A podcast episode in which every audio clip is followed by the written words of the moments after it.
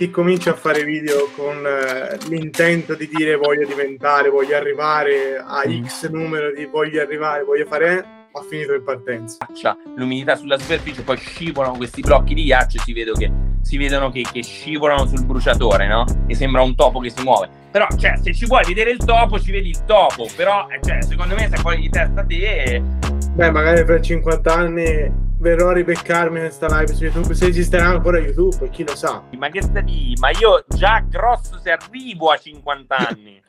Ciao a tutti ragazzi e bentornati in questo nuovo episodio del podcast Sbarbato, l'unico podcast in Italia under 20 ad unire conoscenza e divertimento. Oggi siamo qui con due ragazzi del mondo di TikTok, Luca Bellagamba ed Alessandro Chimicazza, che si occupano rispettivamente di biologia e di chimica. Ragazzi, buonasera. Ciao. Buonasera. Ciao, Ciao. ciao, ciao. Se riuscite a dirmi a volo chi siete e cosa fate proprio nel breve, nel breve, giusto per introdurvi. Vai Luca. Vai. Ah, mi chiamo Luca Bellagamba, ho 21 anni e eh, studio attualmente biologia, quindi sono all'ultimo anno, ultimo semestre dell'ultimo anno. E se tutto va bene, insomma, ad anno nuovo sarò, sarò laureato. Incrociamo le dita, insomma. In bocca al lupo. Bocca al lupo, Luca. Eh, grazie. E, e niente, poi faccio video su TikTok da un anno e mezzo, più o meno. Sì, un anno e mezzo. Ho cominciato a maggio del 2021. Ale? Io, io sono, io sono il più vecchio di questa, di questa allegra combriccola. Io sono del 93, eh, quindi dato da un pezzo, purtroppo. Eh, però, ragazzi, secondo me i 30 sono fighi. Adesso vi farò sapere l'anno prossimo. Eh, e nulla, sono, sono un chimico organico sintetico, quindi mescolo le cose e faccio altre cose. E attualmente faccio il ricercatore. e, Nel tempo libero, che prima era molto, ora non c'è più, eh, mi sono messo a fare ste robe qua, ste robe, sti video. Eh, però, cioè, fare il video di roba che io già facevo da, da quando sono piccolino, questo lo dico spesso quando insomma faccio podcast, vengo intervistato. Io quella roba che si vede sui social la faccio da sempre. L'unica differenza è che ho cominciaato a registrarla. Ok. Quindi c'era una passione di base proprio, non è che è un lavoro che ti è capitato così. hai- Beh, sì, eh, diciamo, sempre, mi sono sempre portato, tra virgolette, il lavoro a casa, cioè mh, la, la chimica mi piaceva, mi piaceva sperimentarla, mi piaceva sperimentarla in camera Certo. eh, e in strada e ovunque eh, ci fosse della chimica da, da provare. Quindi, insomma, questi esperimenti un po' pazzi, un po' pazzerelli, li, li faccio da, da sempre per, per mia propensione personale. Figata. Comunque, Luca, stavo riflettendo adesso. Un anno e mezzo che hai iniziato, hai mezzo milione. Cioè, pazzesco. ti- In un anno e mezzo hai fatto mezzo milione di Un anno e follower. mezzo, sì, sì. A maggio 2021. Sì, eh, le prime due settimane piuttosto disastrose Ah, perché Come mai? ricordo tipo, tre- due o tre video al giorno, però ho successo 100-200 visualizzazioni. ok. Poi mi ricordo il primo che beccai, eh, era un video, me lo ricordo ancora perché fu proprio il primo video, diciamo che fece un po' più di visualizzazioni. Mhm. Era, se non sbaglio, tipo uno squalo elefante che si vedeva dall'alto e la gente si chiama Megalodonte e io dissi, vabbè, ora faccio un video in cui dico che cos'è, che non è un Megalodonte, eh, e andò molto bene. Ho detto, ma sai che allora forse spiegare, diciamo, le cose che magari si vedono in giro potrebbe funzionare e da lì poi Certo. proseguito. Quindi avete iniziato entrambi come pura passione. Questa è una figata, non è sempre stata da subito uno scopo lavorativo o comunque di fare fama, è una Chi passione basta. comincia, chi comincia a fare video con eh, l'intento di dire voglio diventare, voglio arrivare a Mm. X numero di voglio arrivare, voglio fare, ha finito in partenza. Bello. Deve bello. cominciare con la, la passione che poi ti porta eventualmente, poi certo, mh, se c'è anche poi la possibilità di fare altro sicuramente, però è la Certo. passione che deve mandare avanti e poi tutto Certo. viene dopo, insomma. Sì, sono d'accordo, sono d'accordo. non- Scusa, prego, vai, vai. No, no, no, ti volevo dire che cosa c'è di chimico là dentro che stai fumando? Cioè che ci Ah, siamo. questo? Eh, non so neanche se posso fumarlo, che poi No, dopo poi, poi, poi, poi, poi, perché... so YouTube che cosa fa. Comunque, niente, questa è nicotina principalmente. Nicotina, nicotina è essenziale per la mia sopravvivenza. Ormai sono un albero a nicotina. Ragazzi, cosa vi piace più delle cose che te Luca studi e te Ale fai il lavoro ormai? Cosa vi piace più della biologia, della chimica? Vai, vai Ale, facciamo, diamoci degli... Diamo il cambio? Vai Ale, inizia tu. Ma cosa mi piace della chimica? Uh, guarda, questa è una domanda che sembra semplice, in realtà la risposta da dare è sempre molto complicata perché uh, io non so dirti cosa c'è di bello nella chimica, io so dirti eh, che io mh, sono appassionato di chimica perché mi piace capire ehm, come funzionano le cose, ma non tanto per capire l'origine prima che ha dato, non sono così mm-hmm. ossessivo, io appunto sono un chimico organico, quindi sono un mescolone. Se mi piaceva capire l'origine prima di tutto quanto, io facevo o il chimico fisico o il fisico o eh, facevo il matematico, no? Certo. Eh, matematica mi è sempre riuscita abbastanza male, quindi eh, sono, sono, attratto da come funzionano le cose per poterle gestire, per poterle modificare, trasformare, farle diventare qualcosa che mi è utile, che posso maneggiare e che mi diverte. Quindi eh, eh sei più pratico diciamo. della chimica, il fatto che riesci a prendere delle robe semplici, delle sostanze semplici, cioè letteralmente gli atomi, le molecole, e trasformarle in dei materiali, dei, dei, dei materiali inteso in senso lato, cioè che siano questi materiali la plastica, che sia il materiale, la, la, molecolina che ti fa stare bene perché interagisce col tuo corpo, eh, certo. e non mi chiedere come perché non sono un biologo, ok? Però è, è questo, il fatto che riesci a trasformare la materia in qualcosa che è utile. Figo, figo, figo, figo. Quindi è molto più pratica la roba in realtà, che cioè, ti piace mischiare, mescolare, vedere che esce fuori, una cosa del genere. Sì, vabbè, poi diciamo ci sono tutti gli studi meccanici no, certo, per sì. capire come, come, come fa, cosa fare, eh, diciamo, ci sono le regole della chimica, regole venute fuori da esperimenti che ti hanno suggerito la regola, perché la regola eh. non è che noi ce la inventiamo e poi la, la, la chimica la segue. La, la chimica, cioè la natura detta la legge e tu cerchi di tirar fuori eh, il, la regola. Certo, certo, certo, certo. Per te Luca invece riguardo la biologia?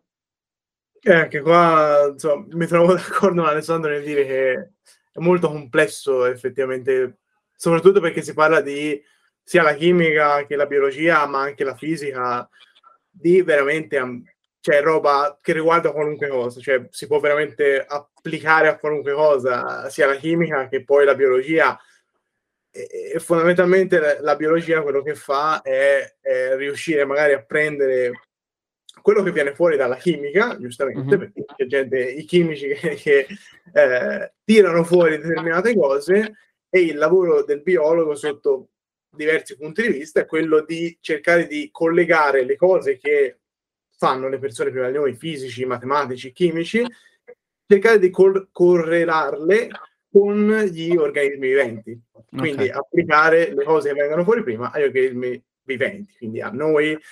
E la cosa più bella che mi è capitata in questi anni riguardo alla biologia è il fatto che ogni tanto, non capita sempre, ma ci sono determinati argomenti in cui mi intrippano talmente tanto che pensare a quegli argomenti mi fa ritornare un po' quella sensazione, sai, di quando sei bambino che, sì, che sì, ti sì. sorprendi un po' delle cose più banali, cioè i bambini sono belli anche perché riescono a sorprendersi di boh, una farfalla che vola, per noi oramai non ci fa più effetto una farfalla che vola. Certo. Diciamo.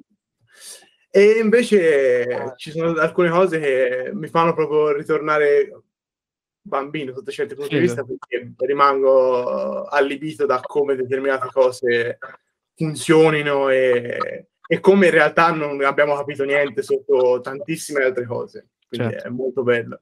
Come il fanciullino di Pascoli, se posso permettermi di fare un parallelismo. Eh. Poi mi fermo lì perché non so dire altro, però posso, grazie. 9.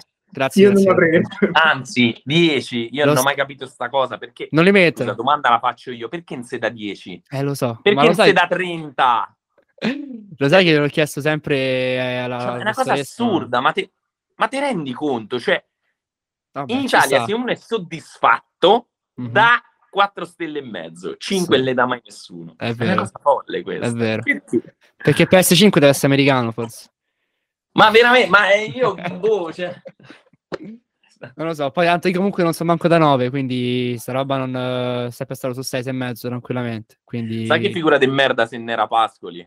No, no, no, no, mi sa Era che tipo Montale.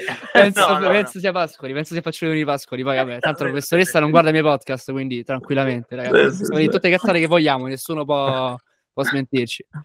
E appunto, parlando di scuola, vi trovate in accordo con il modo in cui viene insegnata la biologia e la chimica a scuola? Voi siete appassionati di vostre materie a scuola o è una cosa che è nata prima? No, Luca, ti vedo. Allora, io sono convinto che se avessi fatto biologia a scuola probabilmente non avrei scelto biologia. Mm. Sì. Io ho scelto biologia perché non l'ho mai fatta a scuola, io ho fatto agraria, però biologia proprio, biologia io non l'ho mai fatta. Cioè, non ho mai fatto il, il meccanismo di replicazione DNA, la glicolisi. E per l'appunto ieri ho, ho spiegato il pomeriggio a mio fratello la glicolisi, giro di Krebs eh, e la fosforilazione ossidata. Insomma, le solite robe che si fanno no, e che le devono imparare. no? Ed è una- un rompimento allucinante, un rompimento Sì, allucinante per- perché non viene...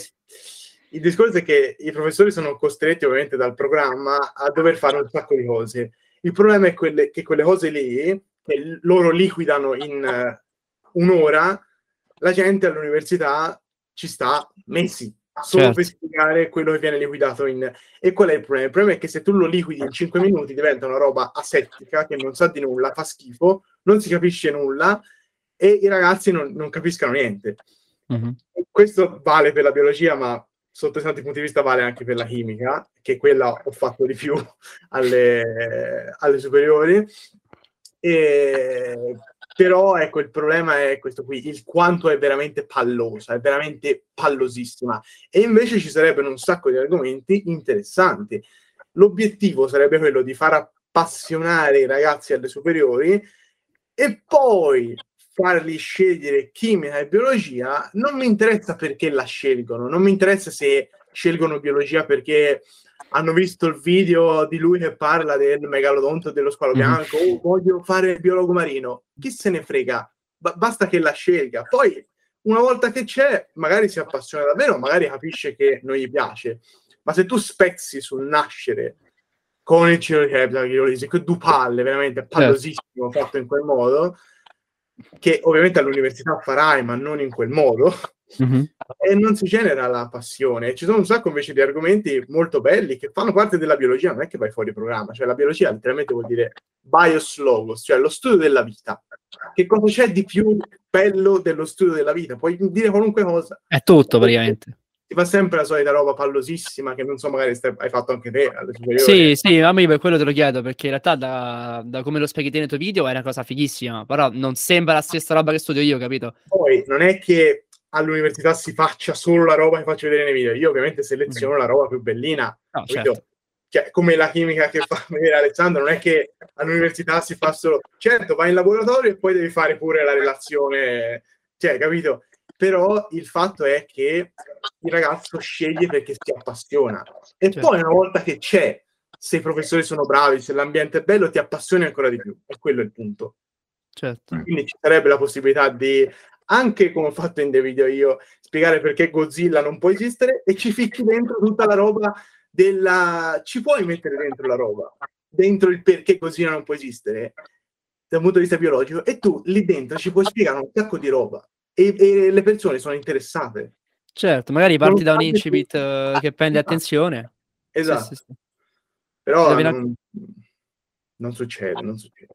No, ma in realtà mi viene in mente anche che forse non è neanche troppa colpa dei professori, perché come hai detto te, hanno una, una roba impressionante da dire in cinque anni, come fai a fare le cose così fatte per bene? Poi i professori hanno 60 anni in media, parliamoci chiaro, quindi non hanno la voglia che c'è te di metterti a fare cose fatte per Sì, ma bene. inf- infatti anche in questa tua domanda cioè, c'è una, una pletora di, proprio di punti da toccare, Ma, infinita, cioè, non, è, non è così semplice andare a, a rispondere alla domanda, ma secondo te la tale materia viene insegnata bene al liceo? Ma intanto, intanto mm, eh, introduco la mia risposta.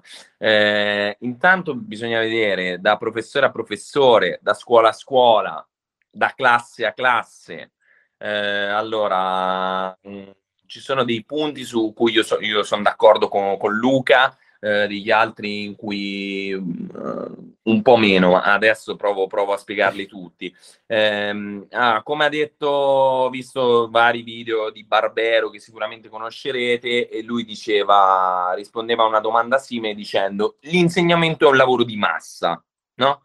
E come tutte le cose di massa tendenzialmente perdono di qualità, mm. perché se tu devi operare sulla massa eh, cioè, se un, un, docente ha davanti eh, 30 discenti per classe per un numero n di classi, capisci certo. che la qualità comincia a calare un po' e devi andare per il grossolano. Quindi quello è un punto. E non è colpa del professore. Eh, il tempo a nostra disposizione sul pianeta Terra è limitato e io devo cercare di darti eh, nozioni e tu devi cercare di assorbirle meglio che puoi. Eh, quindi questo è un punto ed è, ed è problematico il fatto che, che, che, sia un lavoro di massa. Eh, eh, come si risolve? Boh, non lo so, non deve essere più un lavoro di massa, deve essere un lavoro elitario. Torniamo a de- decidere chi va a scuola, chi non va a scuola. Se la scuola è aperta a tutti, deve esserci un livello standard per tutti tutti con un insegnamento disponibile per tutti e che inevitabilmente diventerà un po' meno appealing. Poi mm-hmm. ci sono dei professori che si reinventano, per esempio mi viene in mente eh, un altro, un divulgatore, lui sì, perché io non sono un divulgatore, sono un intrattenitore. Eh, un divulgatore molto bravo, anche eh, professore, che è ehm, Schettini della, della fisica che ci piace. Mm. Eh, lui è uno che, vabbè, anche lui ti fa vedere, fa un po' di cherry picking, immagino, cioè anche lui le farà le verifiche, però ti fa vedere come lui in classe cerca di tenere attenzione. Poi, eh, per essere un, un, bravo insegnante bisogna essere un bravo attore, bisogna saper tenere l'attenzione, bisogna avere un, un modo di parlare chiaro e che riesca a, a mantenere l'attenzione, insomma, della classe, quindi cercare di essere comunicativo. Quindi, insomma, complicato è, è insegnare bene una materia. Eh, poi, per quel che riguarda il programma, eh, il programma eh, io a chimica ho preso il voto più alto della mia storia e il voto più basso della mia storia nello stesso anno di chimica. Eh, quando sei in quarto liceo che devi risolvere queste cazzo di osseo-riduzioni e stai di lì, e, cioè, boh, le studi, provi a capirsi elettroni che zompano da una parte da quell'altra. E, insomma, quello te lo devi imparare, devi imparare come si muovono queste entità oscure che sono gli elettroni. Mm-hmm. Poi se vai all'università e eh, fai un percorso accademico di cinque anni, eh, come diceva Luca, magari ti appassioni, svisceri la cosa per conto tuo, eh, eh, quello su cui non sono propriamente d'accordo con Luca è eh, l'importante che si appassioni, poi dopo mh, mm, vedrà lui a, all'università se gli piace o non gli piace. Cioè io in questo, diciamo, un, mh, non che mi senta chissà chi, però un pochino la responsabilità quando mi scrivono, ah che bello, eh, ho deciso il mio percorso di studi grazie ai tuoi video. E io dico, vabbè, Uh, cioè io mi auguro che ti vada bene, mi auguro che, che, tu sia felice, che studierai quello che veramente ti interessa di far appassionare dei giovani a una materia ostica, scientifica, dura, che è la chimica, però poi non ne voglio sapere niente. Cioè, se tu ti rendi conto che ah, fare l'università, ah, cazzo, però bisogna studiare un sacco di roba, anche roba di cui non te ne fregherà niente, perché non è che la chimica, cioè eh, tu studi tutta la chimica, eh. tutte le branche della chimica, dalla chimica analitica per fare i saggi, alla chimica, eh, non lo so, computazionale, alla chimica della biologia, alla chimica organica, eh, tutto qua, alla chimica fisica, non è detto che tutto ti piaccia, anzi, certo. probabilmente ci sarà un frangente che ti piace più del resto. Ma l'università, come la scuola, cerca di racchiudere il più possibile di quella materia per poi dopo tu continuerai ad andare avanti per successive approssimazioni e specializzarti. E quindi, insomma, i ragazzi che si appassionano alla chimica grazie ai miei video, sono molto contento. Raga, però, tocca studiare. Cazzi vostri. intanto però mi ha fatti appassionare, questo è importante, capito? Poi è, è, già meglio di un ragazzo che, ma sì, vado a economia a caso, ah, cioè, che, capito? Cioè, perché tanti fanno così, cioè la fanno perché... Eh, quindi, secondo me, cioè, ti do ragione perché giustamente dici, vabbè, però eh, non è che la devi scegliere perché te lo dico io. Eh, no, esatto, non perché te lo dico io. Eh, però secondo me, ecco, eh, invece è una cosa, sotto certi punti di vista anche bella che insomma sei riuscito a... Poi chiaro, se uno è, è anche giusto che a 19 anni, a 18 anni uno la sì, provi. Sì. Ci sta un anno, non gli garba, c'hai 20 anni, cambia. Cioè, sì, capito? Non è che succede una linea. Quindi, non mi spaventava anche un po' il fatto di, una, di, un possibile lavoro futuro? Non mi hanno mai detto, sai, la classica frase, non si trova lavoro, queste cose. Sì, ma questi sono, allora, questi sono falsi problemi, va bene? Perché poi eh, adesso permettetemi, siccome sono del 93, di dire sta cosa da uomo vissuto che non sono. Dimmi, Tra dimmi. l'altro, chiosa sul, sul, discorso precedente. Il 90% delle cose che mi sono capitate nella vita mi sono capitate, appunto. Uno pensa sempre di avere il controllo assoluto, di fare tutto col bilancino, invece non è così. Le cose ti cadono addosso, ti piovono e tu provi a prendere il percorso che più ti sembra logico, razionale per le tue inclinazioni, per come sei fatto tu, per quello che ti piace, per quello che ti attira di più in un determinato momento. Magari poi le condizioni in corso d'opera cambiano e quindi cambia anche cambiano i presupposti che erano, mh, mm, che erano i presuppo- quelli che erano i presupposti della tua scelta. Quindi, insomma, la vita è continuo mutamento, quindi non si può mai dire, ah sì, ho fatto questo, io dall'inizio, da quando ho sei anni, sapevo che volevo fare il chimico. No, sono delle cose che strada facendo si apprendono. Poi, ora mi sono perso, ehm, però mi sta dicendo... Se, se avessi paura ah, già, che non che si trova lavoro. Sì. Questi sono falsi problemi, perché per tutte le cose che ho detto adesso, che ho provato a condensare, cioè il lavoro... Mh, mm, se a me avessero detto al mio primo o secondo anno di università che con la laurea in chimica ehm, si poteva fare, eh, per esempio, il rappresentante di strumentazione da laboratorio, non che nessuno lo debba voler fare, però si può fare anche quello, boh, perché eh, sei schillato sulla chimica, quindi vai in azienda, ti, ti, studi come funzionano i vari strumenti, magari diventi il top. Oggi ho avuto un rappresentante che è venuto in laboratorio e che ci ha insegnato per file per segno a usare un nuovo strumento. Lui è laureato in chimica e ti porta gli strumenti e ti insegna a usarli, per dire. Come anche non ci vuole una laurea in chimica per fare quello che faccio io sui social. Ok? Beh, cioè, non ci vuole la laurea in chimica. Il fatto che io abbia la laurea in chimica può essere visto come un plus, può essere visto come ehm, vabbè, questa persona è veramente interessata, appassionata di quello che, che, studia e quello che ha trasformato in un lavoro. Però non, non è la condizione sine qua non, non è che se io non avessi la laurea in chimica non potrei fare i video di chimicazza. Beh, più che altro so che non dici cazzate, ecco, cioè so che sai quello che dici. Eh, anche io nei miei video ogni tanto ho sparato qualche cazzata, perché? Perché eh, ti, ti, sei informato superficialmente, per quanto il mio lavoro sia quello di ricercatore, ogni tanto le cantonate le prendo anch'io. Per esempio il video, quello sui gas serra, io mm-hmm. ho mhm. scoperto tramite un altro divulgatore eh, bravissimo, che si chiama Alchemy On Air, um, Pier di Alchemy On Air, mi ha detto guarda fai attenzione perché gli, N, uh, gli NO2 cioè gli N-ossidi non sono dei gas serra diretti cioè non assorbono la radiazione infrarossa riemessa dalla Terra e quindi non si possono considerare io ci ho fatto un video intero capito su sti eh, vabbè, sul metano che è corretto e sugli NOx che sono gas serra, invece non lo sono, capito? Quindi, vabbè, le cantonate le, le, dico anch'io. Infatti, per questo mai fidarsi di quel che si vede semplicemente sui social, mandarsi a leggere le cose. No, Luca? Sì. Giusto? Sono cioè, d'accordo. Cioè, sì, sì. Qualche cazzata avrei detta pure te. ma sì, ma sì. Figo, però, eh. che vi cazziate tra, tra chimici quando uno dice una cosa sbagliata, capito? Che... No, beh, lui è stato anche molto gentile perché no, mi ha fatto notare l'errore. Io poi sono andato a cercarmi tutti gli spettri per vedere se effettivamente è.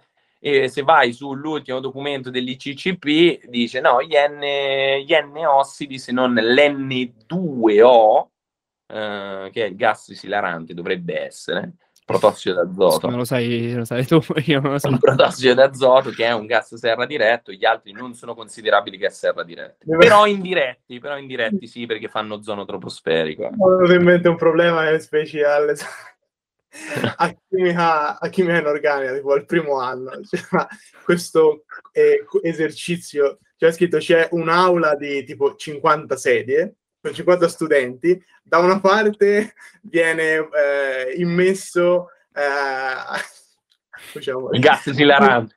Eh, sì, da una parte eh, il, l'acido cianidrino, dall'alta il eh, gas esilerante, a che fila gli studenti cominciano a morire ridendo.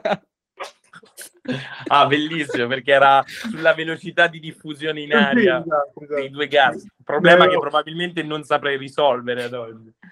No, anch'io mi fece mi garbò soltanto come era messo, che era sì. Che poi Luca, io non so te come fai a stare calmo dopo la tremillesima persona che ti chiede se esistono o no le sirene o se gli squali, cioè, che cazzo. Io guardo i tuoi video, ti giuro, tipo, penso un quarto dei video sono, cioè, te, te che rispondi alla stessa roba perché la gente non capisce che le sirene non possono esistere e eh, i megalodonti non possono esistere. Eh, in compenso posso dire, per esempio, che eh, dopo che ho cominciato a fare eh, video, insomma, su video, perché sommando poi tutte le visualizzazioni di tutti i video, di tutte le cose, sono diverse decine di milioni di visualizzazioni, sempre sulla stessa roba, messa in un modo o in un altro. Ah. Ed effettivamente ho visto che sotto i video tipo che adesso, ora ce ne sono meno, devo dire, eh, prima c'era un po' di più, però sotto i video tipo del megalodonte, questa roba qui, la gente ora, senza più taggarmi, senza più taggarmi, Lo sa. No, non dico che è merito mio, però ho notato che effettivamente c'è tanta gente che dice no, non esiste, non esiste, non c'è, non c'è cibo, non c'è cosa. Me l'ha detto Luca. C'è chi mi tagga, c'è chi no, però effettivamente dai, un po' di... Poi alcune cose non c'è verso perché la gente è dura come Vabbè, certo. Quindi le sirene, però vabbè, esisterà. Io ho intervistato già i ragazzi dell'ultima generazione, non so se li conoscete, quelli che bloccano, se non siete di Roma probabilmente no, sono quelli che bloccano le strade qua a Roma, si sdraiano per terra per non far passare la gente ah, che eh, protestano contro il cambiamento climatico. Quanto... Eh? Li ho presenti, li ho presenti.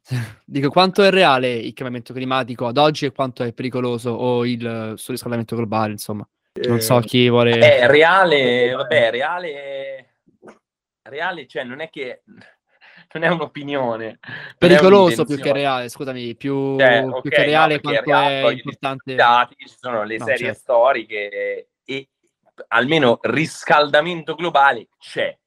Poi mm. ci sono le disquisizioni in merito assolutamente, mh, diciamo, pre- pretestuose eh, dalla parte, diciamo, dei negazionisti eh, sul fatto che sia o meno di origine antropica, ma ormai anche questa, questa questione, diciamo, in letteratura scientifica è assodata, cioè siamo eh, tutti quanti, il 99% degli scienziati sono concordi sul dire che è di origine antropica, anche perché non, non si vedrebbe eh, certo. altro motivo per cui dovrebbe essere eh, non di origine antropica il rilascio nell'atmosfera di tutta questa CO2, o, non troviamo una fuga di CO2 sul pianeta Terra che non sappiamo dov'è, oppure siamo noi che la stiamo mettendo tirando fuori gli idrocarburi da sottoterra e bruciandoli e facendoli appunto diventare CO2.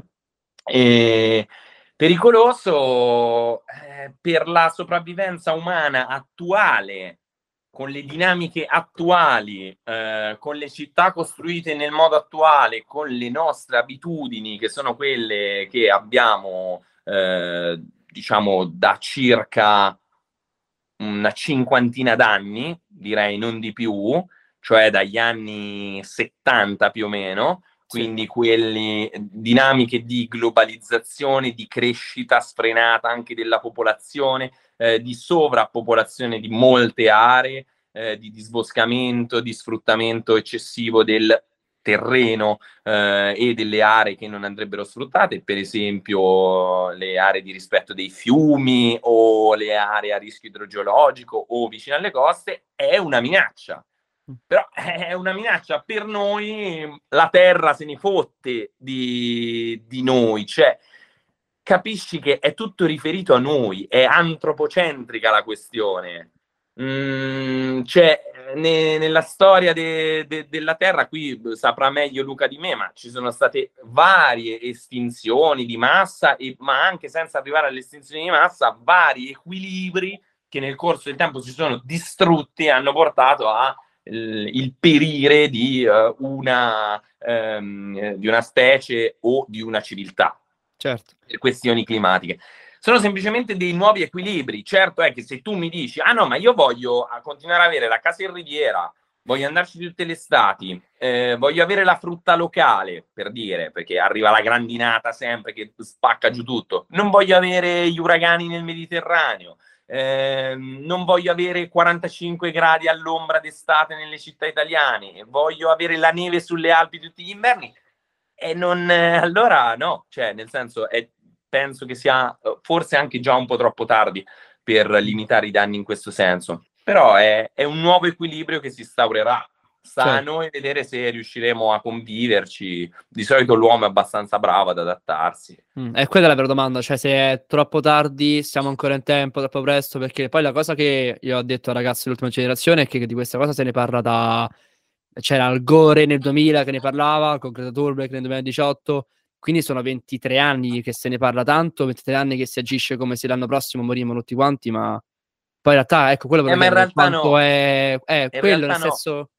Quanto cioè, siamo... il problema che sono eh, 20 anni, se non di più, perché sono usciti da poco i report della Exxon, Shell, non ricordo, eh, una, una grande compagnia petrolifera che lo sa dagli anni 70 che eh, ci sarebbe stato un riscaldamento repentino e sempre più repentino del pianeta a causa delle nostre emissioni.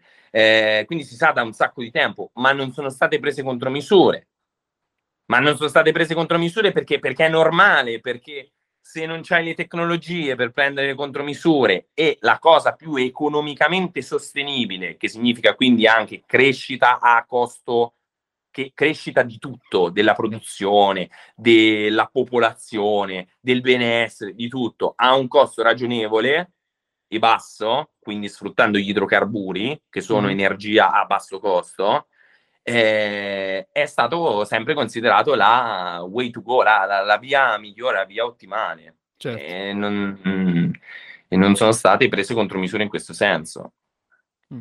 Adesso eh, eh, diciamo ci sono tante altre tecnologie, per esempio per la produzione elettrica c'è il nucleare, bisogna, bisognerebbe farlo, ma ti sembra che stiamo andando in quella direzione, almeno in Italia, parliamo del nostro orto. Mm-hmm. Beh, cioè, no, è ormai assodato che dobbiamo farlo, no? Mm-hmm. Ti sembra che sia stata presa una decisione in merito in quella direzione? No, cioè, quindi eh, non vogliamo niente e la, la, la, la, condizione continuerà a essere questa. Certo. Luca, che ne pensi? È davvero così grave il problema? O... Ah, io guarda, mi trovo perfettamente d'accordo con quello che ha detto. Cioè, la situazione è questa. Eh, a, a, discapito di quello che a volte passa al telegiornale, tipo, eh, mi, mi, fa, che mi fa veramente sorridere. Com- come se questa cosa non si sapesse, no? Cioè, cioè parlano, quelli del Sono 30 anni che si sa questa cosa. Sì, parlano e dicano mai vista una cosa del genere in vent'anni? E te stai così, bro, letteralmente te l'hanno detto che sarebbe successo. Il Covid, letteralmente, sai che cosa vuol dire letteralmente? Vuol dire letteralmente, si sapeva già da diversi anni che ci sarebbe stata una pandemia o da virus influenzale, che tra parentesi è ancora e probabilmente una delle prossime pandemie sarà da virus influenzale, oppure da un coronavirus. Comunque un virus che attacca le vie respiratorie. E indovina un po', è successo. Questo non lo sapevo, eh, cioè l'avevano predetto qualcuno, tipo Simpson, una roba del genere. no, le... no, no, tipo Simpson, i ricercatori. No, no, sto scherzando, sto scherzando. Sto scherzando. No, no, no sto scherzando, so io che sono un coglione, ragazzi, lo so, lo so. Lo so. E, e, però effettivamente se tu guardi le, le, dinamiche epidemiche ci sono proprio chiari, si sa più o meno ogni tot anni eh, succederà, insomma si sa che i virus influenzali sono fatti in quel modo e quindi hanno una, i coronavirus uguali, si sapeva, però come vedi siamo arrivati sempre all'ultimo, cioè quando è successo allora abbiamo fatto. Per quanto riguarda il cambiamento climatico, sì, sta succedendo, ma lo sai qual è il problema? È che la gente in realtà ancora non ha degli effetti più che... Con... Non c'è effettivamente il pepe al culo, perché effettivamente che è cambiato. Dici finché non lo vede uno non prende, non prende atto, giusto? No, sinceramente non mi è cambiato molto a me, cioè a me non mi è cambiato proprio niente in realtà, se penso a me, io proprio non... ma ne penso a molti, perché mm-hmm. effettivamente ancora non è... La questione è questa, nei prossimi anni ci saranno probabilmente milioni di morti per eh, eventi climatici catastrofici che succederanno, succederanno appunto, e forse allora a quel punto un pochino, però a quel punto è probabilmente troppo tardi. Mm. Quindi questa è la questione. Sono eventi che sta, cioè in questo momento sta succedendo, però sono eventi piuttosto lunghi. Cioè, sono eventi che effettivamente per verificarci, per dare, hanno bisogno di un pochino di tempo. E la gente in questo momento non sta sentendo il pepe al culo, perché a me mi risulta che a Dubai ancora ci vadano gli influencer a fare la vacanzina a Dubai e se ne vadano a sciare sulla pista eh, di sci giusto a Dubai eh, e giustamente Dubai è la merda di questa parte del mondo eh, parla di cambiamenti climatici con loro che vanno a sciare e gli influencer che fanno i video su TikTok. Sono andati a sciare alla pista di Dubai Dubai è letteralmente una città costruita sulle disgrazie di altra gente. No, Dubai è la merda totale. È, è lì veramente lo scandalo, però vedi che effettivamente ci, la gente non, non se lo... E, e, niente, che ti devo dire? È così, io credo che in realtà non... Sono abbastanza pessimista da questo punto di vista, ti dico che secondo me non cambierà proprio un bel niente, cioè cambierà, cominceranno forse a cambiare quando veramente la situazione sarà, perché fino ad ora sono tutti questi piccoli cambiamenti che non fanno né caldo né freddo, cioè cazzate che fanno, cioè piccolezze, sì, la bottiglietta d'acqua, usa quella riciclata. Sì, va bene, vai, la bottiglia... Per carità, importante, eh, attenzione. Importante. No, sì, però non è quello, insomma. Parliamoci un po' più chiaramente, eh. Certo. Ci siamo capiti, insomma, però è certo. così. Io sono un po' più, invece, forse ottimista, cioè penso che se in 2023 anni, ma di più, anzi, non ci siamo ancora estinti, non ci estinguiamo più, secondo me. No, ma, no, ma qui nessuno parla dell'estinzione della specie umana. L'uomo io dubito no. fortemente che si estinguerà, anzi, anche se cioè, l'uomo è molto bravo a adattarsi, figurati se l'uomo mm. si estingue, assolutamente no. Mm, quello non ci Tu dici solo che, che ci sia un qualche tipo di catastrofe. Ci sarà un cambiamento notevole, ci saranno magari nuovi, nuovi animali che si troveranno nel Mediterraneo, c'è la cosiddetta migrazione lessepsiana, cioè il passaggio al canale di Suez, animali che normalmente stanno nel Mar Rosso, anche animali pericolosi, gente morta perché si è mangiata il pesce palla argentato, che ora si trova tranquillamente sull'Egitto abbondantemente, la parte poi mediterranea tranquillamente, si stanno sempre spingendo oltre e la gente è morta perché non l'aveva mai visto pesce bellino, peccato che ci abbia la testa alla tostina e quindi se l'ha mangiato certo. e sono belli che morti.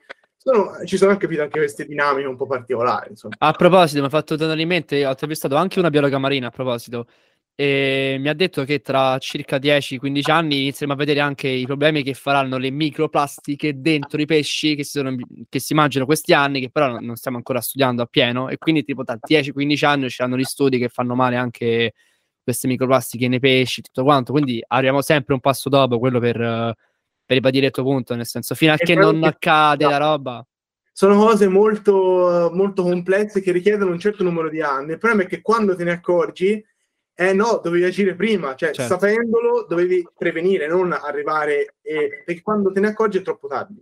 Secondo me Quello... c'è chi lo sa, ma non... cioè ci sarà chi lo sa, non è che siamo tutti rincoglioniti, nessuno se ne accorge subito, cioè però non lo farà per motivi economici. Ma che cosa? Chi, cioè, chi lo sa che cosa? Chi lo sa che, che c'è, che, cioè, secondo me già c'è chi sa che ci sarà un momento, non so, ti faccio 10-15 anni, che ci sarà appunto X di un ritorno, capito? Saranno Ma studiosi. Allora, sono tutte stime quelle che facciamo noi piccoli uomini, cioè non è che c'è nessuno che sa al, al di sopra di noi, chiuso in qualche torre da voce, cioè sono studi, mm-hmm. eh, cioè ci sono già delle stime Um, si può già stimare, per esempio, stavo leggendo un bel libro che è quello di, vabbè, di Bill Gates, eh, eh, Climate Change, come evitare il disastro, insomma, tradotto in italiano anche abbastanza male, credo il titolo. Eh, non so se è il titolo originale in inglese, però mm. il titolo in italiano non è per nulla appealing, come evitare il disastro, vabbè. Ma ehm, là dentro sono riportate tutta una serie di stime per ogni eh, decimo di grado in più quante persone nel mondo si muoveranno e quindi faranno le, le, le cosiddette migrazioni di massa, no? Certo. E quindi le migrazioni di massa che portano a, eh, inevitabilmente c'è correlato un certo numero di morti, poi c'è correlato un certo eh, quantitativo di eh, gestione sociale da dover riprendere in mano e gestire, perché milioni di persone che, che, arrivano in paesi dove prima non abitavano perché non hanno più le risorse, per esempio l'acqua che scarseggia eh, in Nord Africa, ma anche in Centro America. Eh. sono, sono dei problemi. Sono, sono, problemi sociali da, poter, da dover gestire eh, e quindi cioè, ci sono tutte queste stime. Noi lo sappiamo già, lo sappiamo già, però per ritornare anche un qualche minuto indietro nella nostra discussione, cioè l'uomo come funziona? L'uomo eh, è una scimmia eh, e eh, funziona eh, cercando di ottenere il massimo risultato. Scusami? Letteralmente. No, sì, sì, ridevo perché mi ha fatto ridere in, in, modo in cui l'ha detto, oh. non perché non pensavo sia. Letteralmente una scimmia e eh, semplicemente noi affrontiamo la vita cercando di ottenere il massimo risultato con la minima spesa.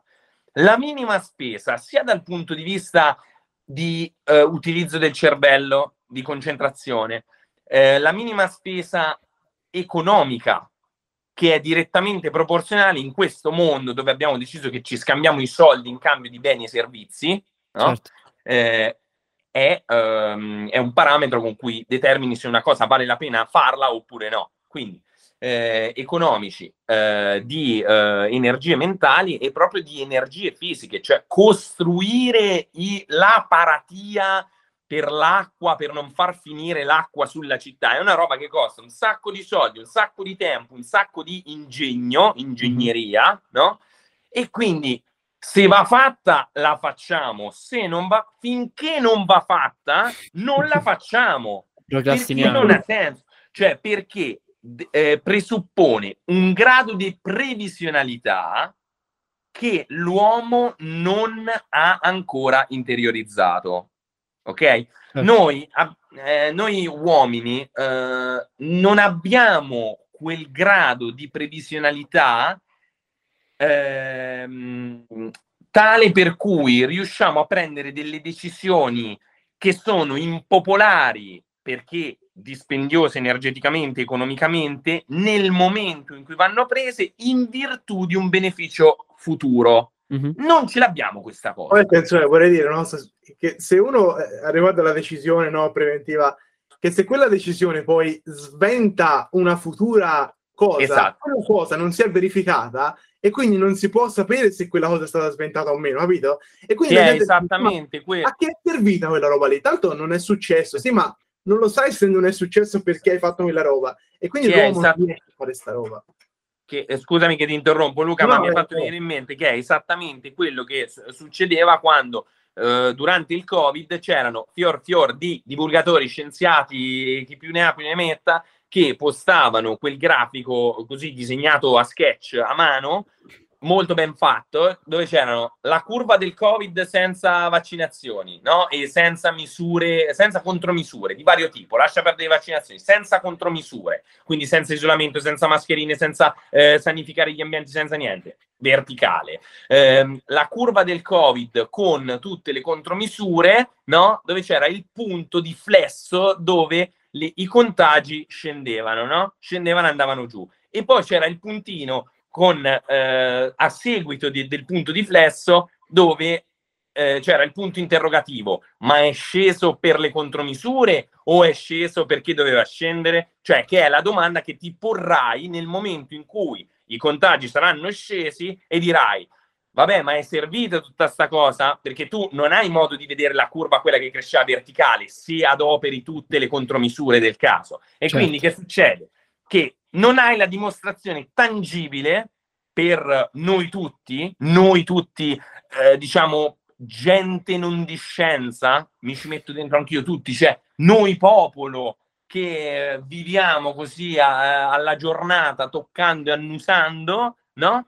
Non hai modo tangibile di capire se quello che è stato fatto ha avuto un senso oppure no. Lo vedi solo quando la curva è fuori scala e dici ok, mi sto cagando sotto, mi chiudo in casa, non tocco più nessuno, giro con la mascherina pure oggi, 2023, che mh, mm, insomma, eh, ho 19 anni, che cazzo ne so, però vabbè, quelle sono decisioni personali. Eh, e, eh, e non, mh, mm, insomma, che cosa succede? Ora mi sono aggrovigliato ne, nel mio discorso, però non avrai la prova tangibile che quello che hai fatto è servito e quindi non non avrai la dimostrazione e quindi, mh, mm, capito, è un sistema che si autocastra, è un certo. sistema autocastrante, quello certo. della previsionalità.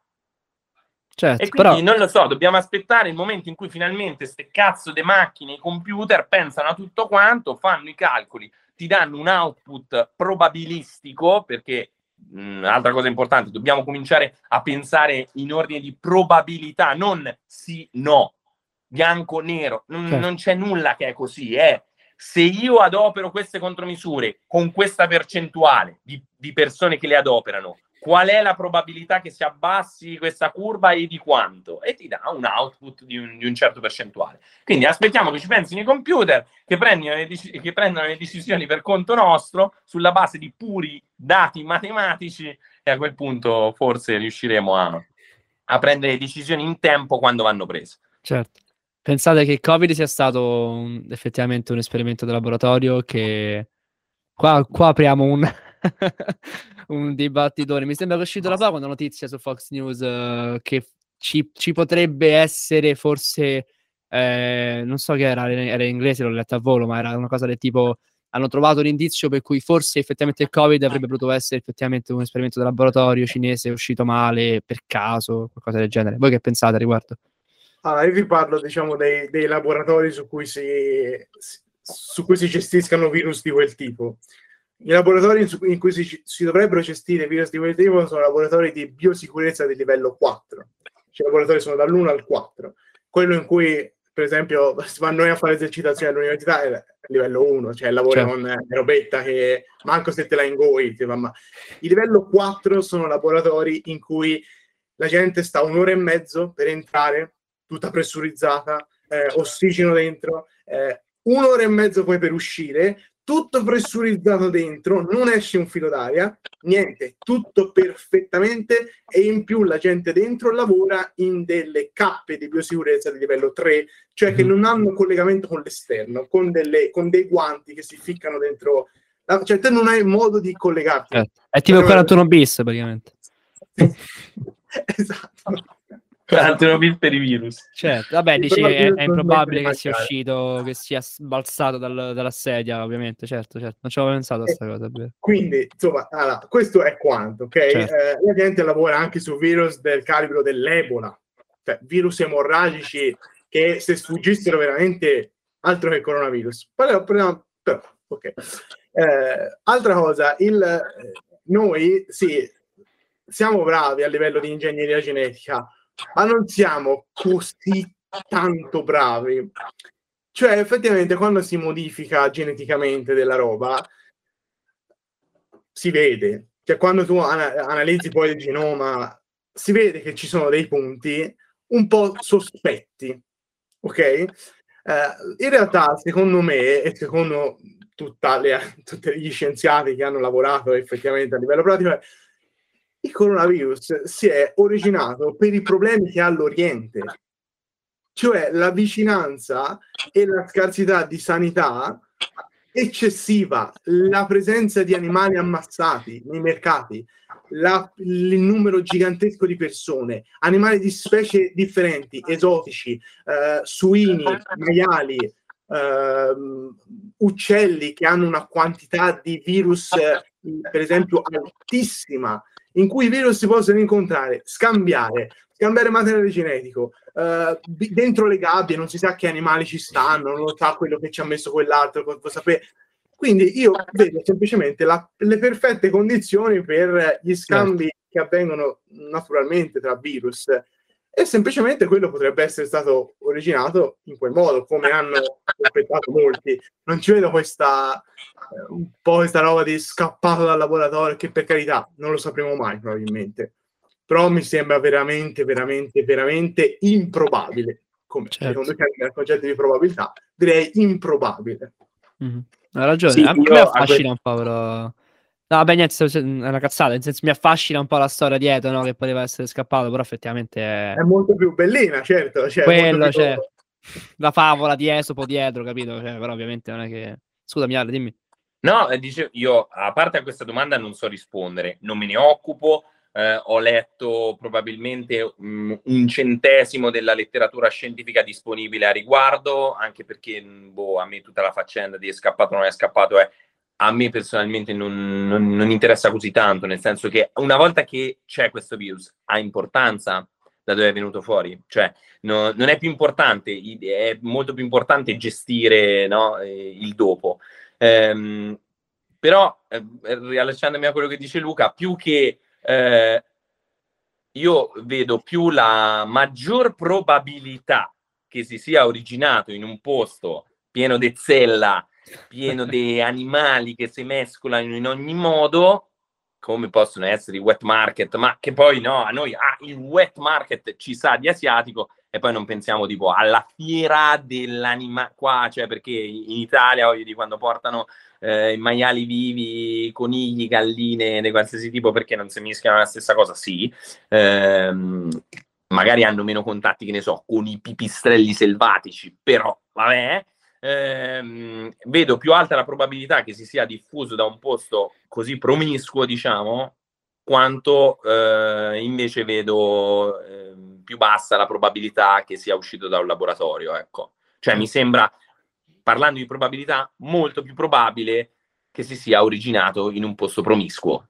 Certo. È pazzesco però Poi, come... dopo, magari è anche... Però Luca ha analizzato due cose diverse, cioè ha, eh, ha parlato prima della sicurezza dei laboratori e quindi mm. parlava di una fuga dal laboratorio e poi ha parlato dell'ingegneria genetica, quindi della costruzione di un virus.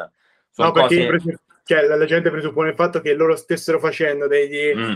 esperimenti, capito, sul virus per motivi X, perché si fanno esperimenti sui virus, abbiano eh, ingegnerizzato il virus, il virus abbia acquisito delle caratteristiche particolarmente... Eh, insomma, diciamo, una sì. virulenza imponente e sia sfuggita al controllo. E questa è la cosa che è un po' strana. esatto, e, però queste, queste, due cose non sono, eh, non vanno per forza di pari passo. Cioè, ehm, quello che avevo eh, sentito da eh, grandi divulgatori su YouTube, come sono eh, Moro Mauretto, per esempio, che parlava della questione Covid quando eravamo in tempi di pandemia, per esempio, lui diceva: attenzione, dobbiamo fare una bella distinzione.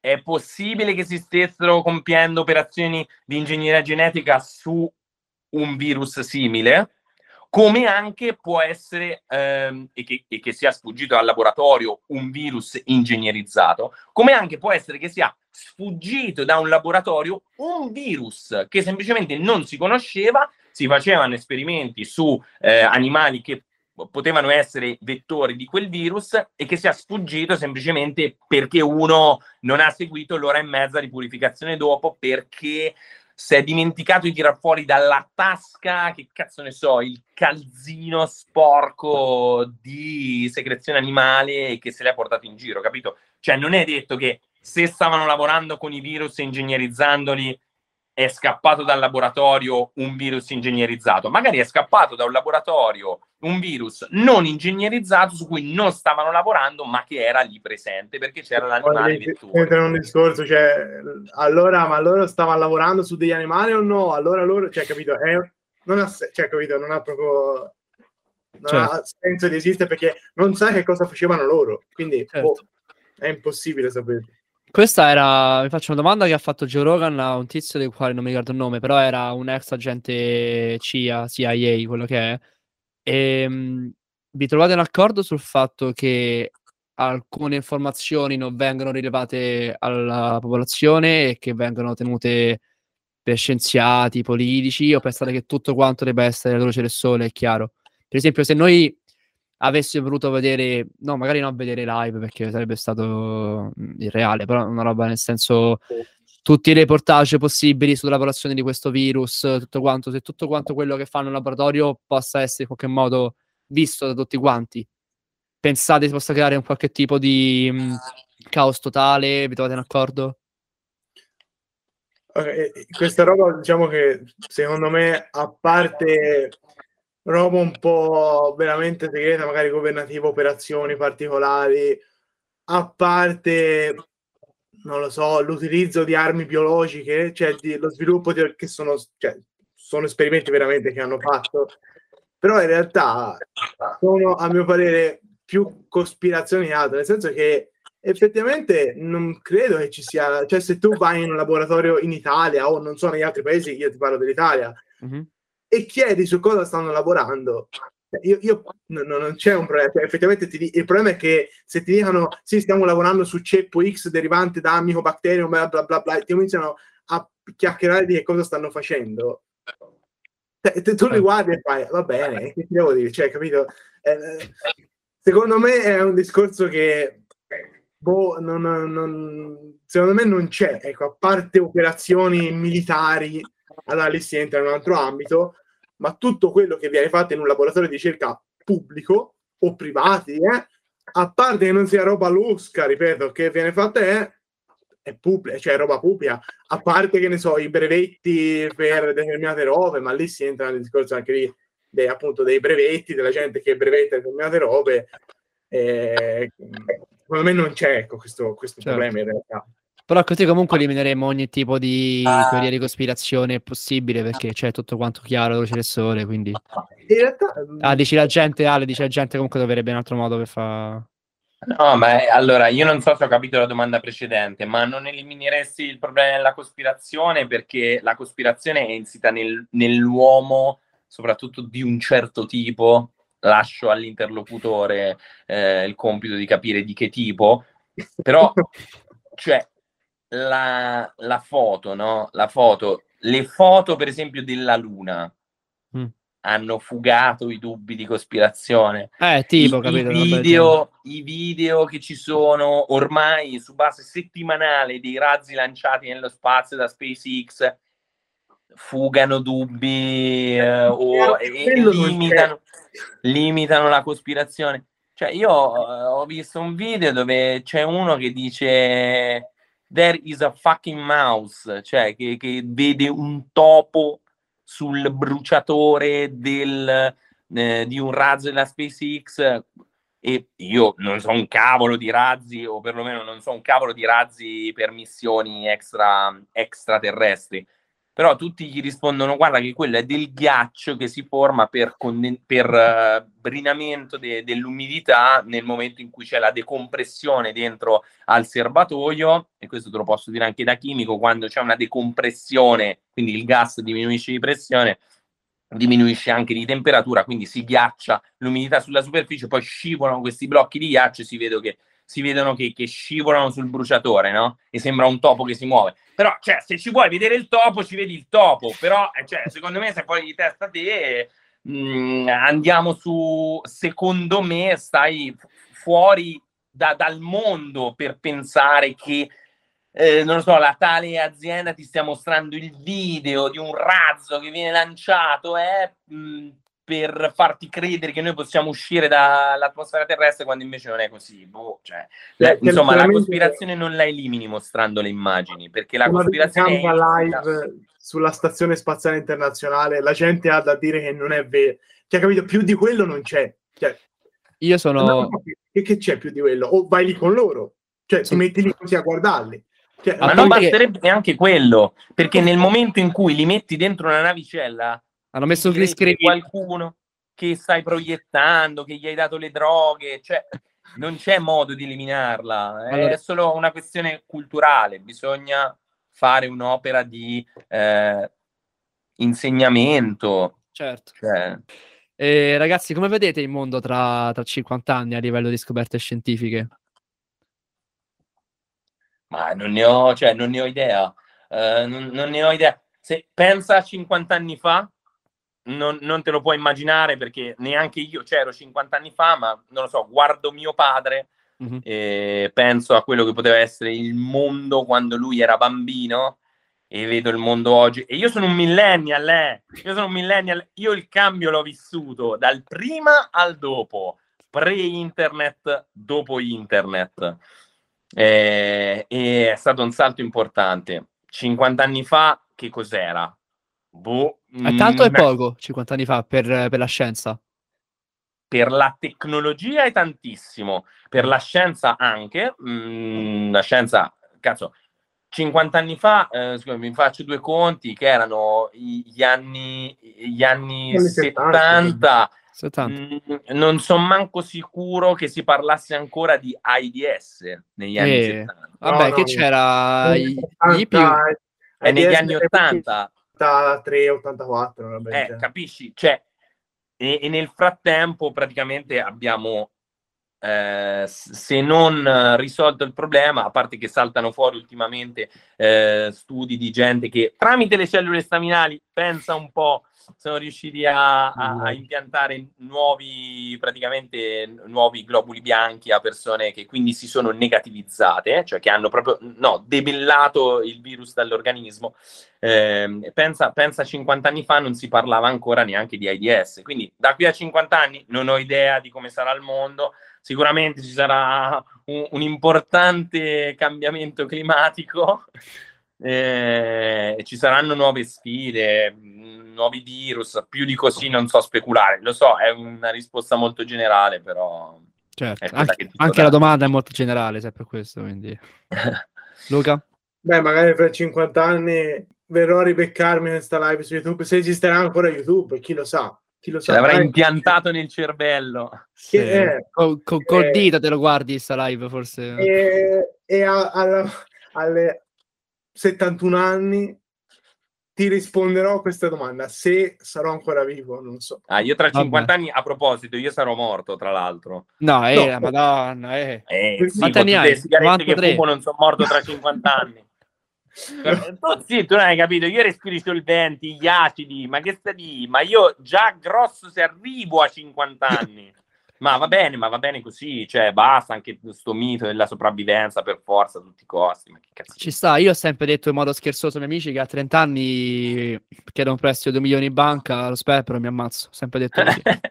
il problema è che non te la dà la banca i 2 milioni. Che Consalone dice che se tu hai un grande debito, la banca ti aiuta, capito, a finanziarlo. Se tu hai un piccolo debito, ti perseguita. Quindi se chiedi un milione, se chiedi un milione, capito, non ti lasciano stare.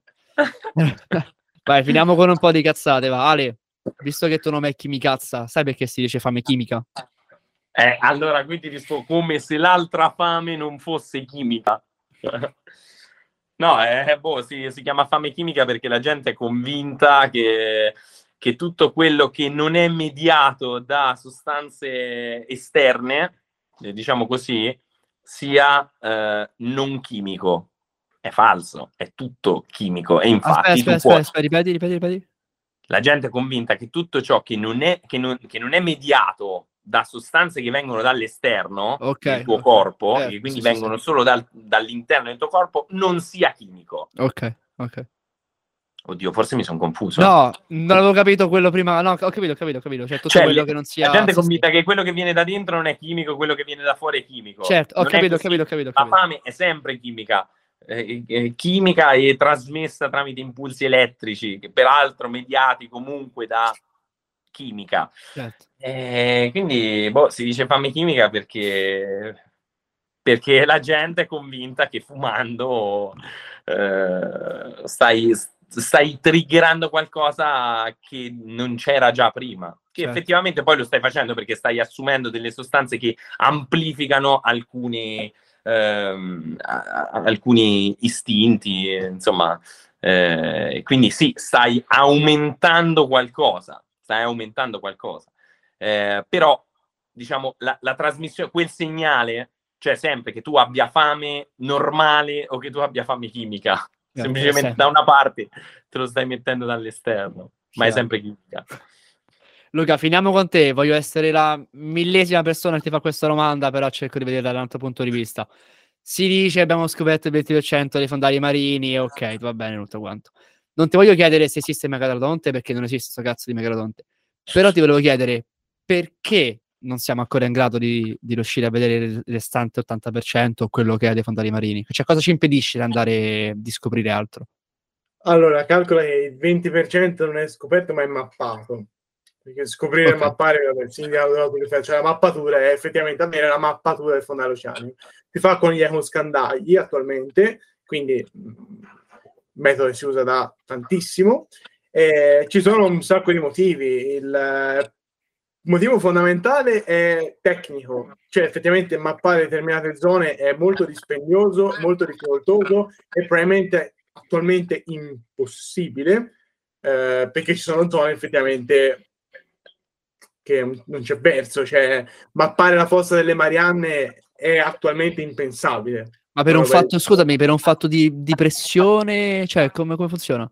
pressione, costi, le, attualmente le co- ce la- ci possiamo andare effettivamente in fondo alla fossa delle Mariane, ma per pochissimo tempo, a determinate condizioni, eh, i Certo. ROV che ci mandano, non sono un ingegnere, ma eh, so che hanno non pochi problemi in diverse situazioni e eh, le ma- mappare effettivamente richiede una discreta quantità di tempo. Pensa a mappare tutto il mondo, cioè non è mica No, certo. poi c'è un, c'è un altro fattore che riguarda gli animali, cioè eh, ci sono animali, tutti cetacei e non solo, che ovviamente utilizzano eh, un loro ecoscandaglio, mettiamolo così, per la comunicazione. Tu pensa di voler parlare a un tuo amico con gente che ti urla dentro l'orecchio. È molto difficile perché non Certo. capisci niente. Pensa avere un sacco di navi in giro per il mondo che con gli ecoscandagli fanno un bordello allucinante dentro l'acqua. Pensa alla moria, il disastro a livello di cetacei che ci sarebbe. Cioè, la- i cetacei perdono a volte orientamento e si trovano spiaggiati. Pensate se comincia ad andare a giro per il mondo come se non ci fossero già problemi per i cetacei a bombardare con sonar, eh, cioè è un disastro. Quindi Sì, sono varie cose. Certo. Ma possiamo in qualche modo prevedere, in base alle scoperte che abbiamo già fatto, cos- che animali ci potrebbero essere nei- in questi fondali ancora non scoperti? Oppure possiamo effettivamente aspettarci qualche essere gigantesco, mai visto prima? Allora, il discorso è che cioè, Te l'ho chiesto alla fine se esiste questo Magradonte, ma dai. era un po' pelata, ma ah, il discorso è che nessuno dice che non ci sono altri animali da scoprire, anzi, sicuramente ce ne sono migliaia da scoprire. Da qui a dire che, eh, perché ovviamente la gente non, non vuole l'invertebrato che sta lì, il cetriolo di mare in fondo lì che non fa Certo. niente, un frigorifero. squalone, Bravo, robottone. vuole qualcosa di consistente, cioè, ma che io non frega un bel niente del... Si scoprono animali, ma si scoprono un sacco di invertebrati, magari meduse nuove, eh, coralli nuovi, spugne di mare, tutti animali, ma non gli animali che vuole vedere la gente, perché gli animali che vuole vedere- la gente lì in fondo non ci stanno, perché non c'è cibo, non c'è luce, in fondo alla fossa delle Marianne c'è tipo una pressione che è più di mille volte quella che c'è qui sopra la nostra testa, perché siamo a 11.000 metri di profondità, eh, quindi è diciamo una situazione particolarmente complessa per vertebrati eh, stare laggiù. E palle, quindi, effettivamente i vertebrati, i pesci abissali sono piccoli, tutti piccoli, non ci sono Certo. pesci giganti abissali, al massimo un metro, top.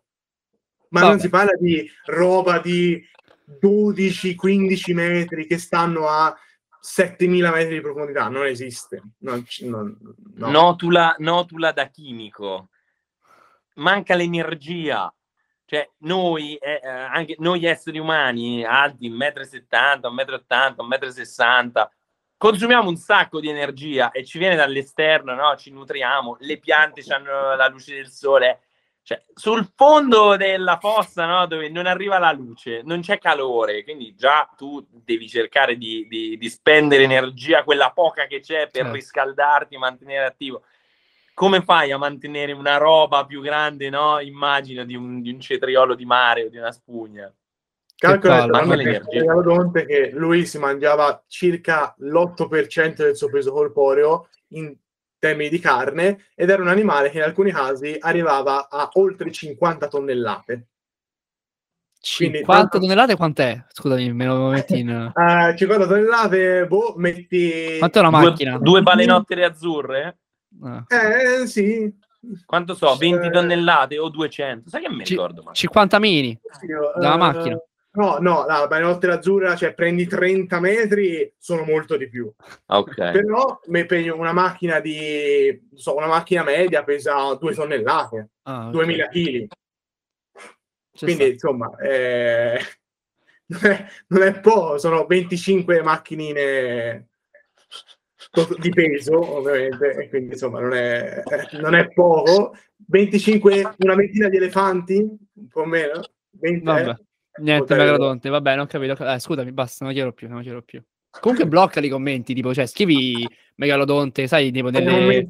Che, quelli che si può filtrare. Eh, tipo nella, come si chiama, nella death list, no? Metti megalodonte, a me non mi più, che cazzo.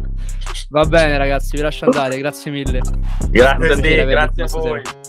Grazie a voi. Ciao ciao anche a te. Ciao. Buona serata. Ciao ciao. ciao.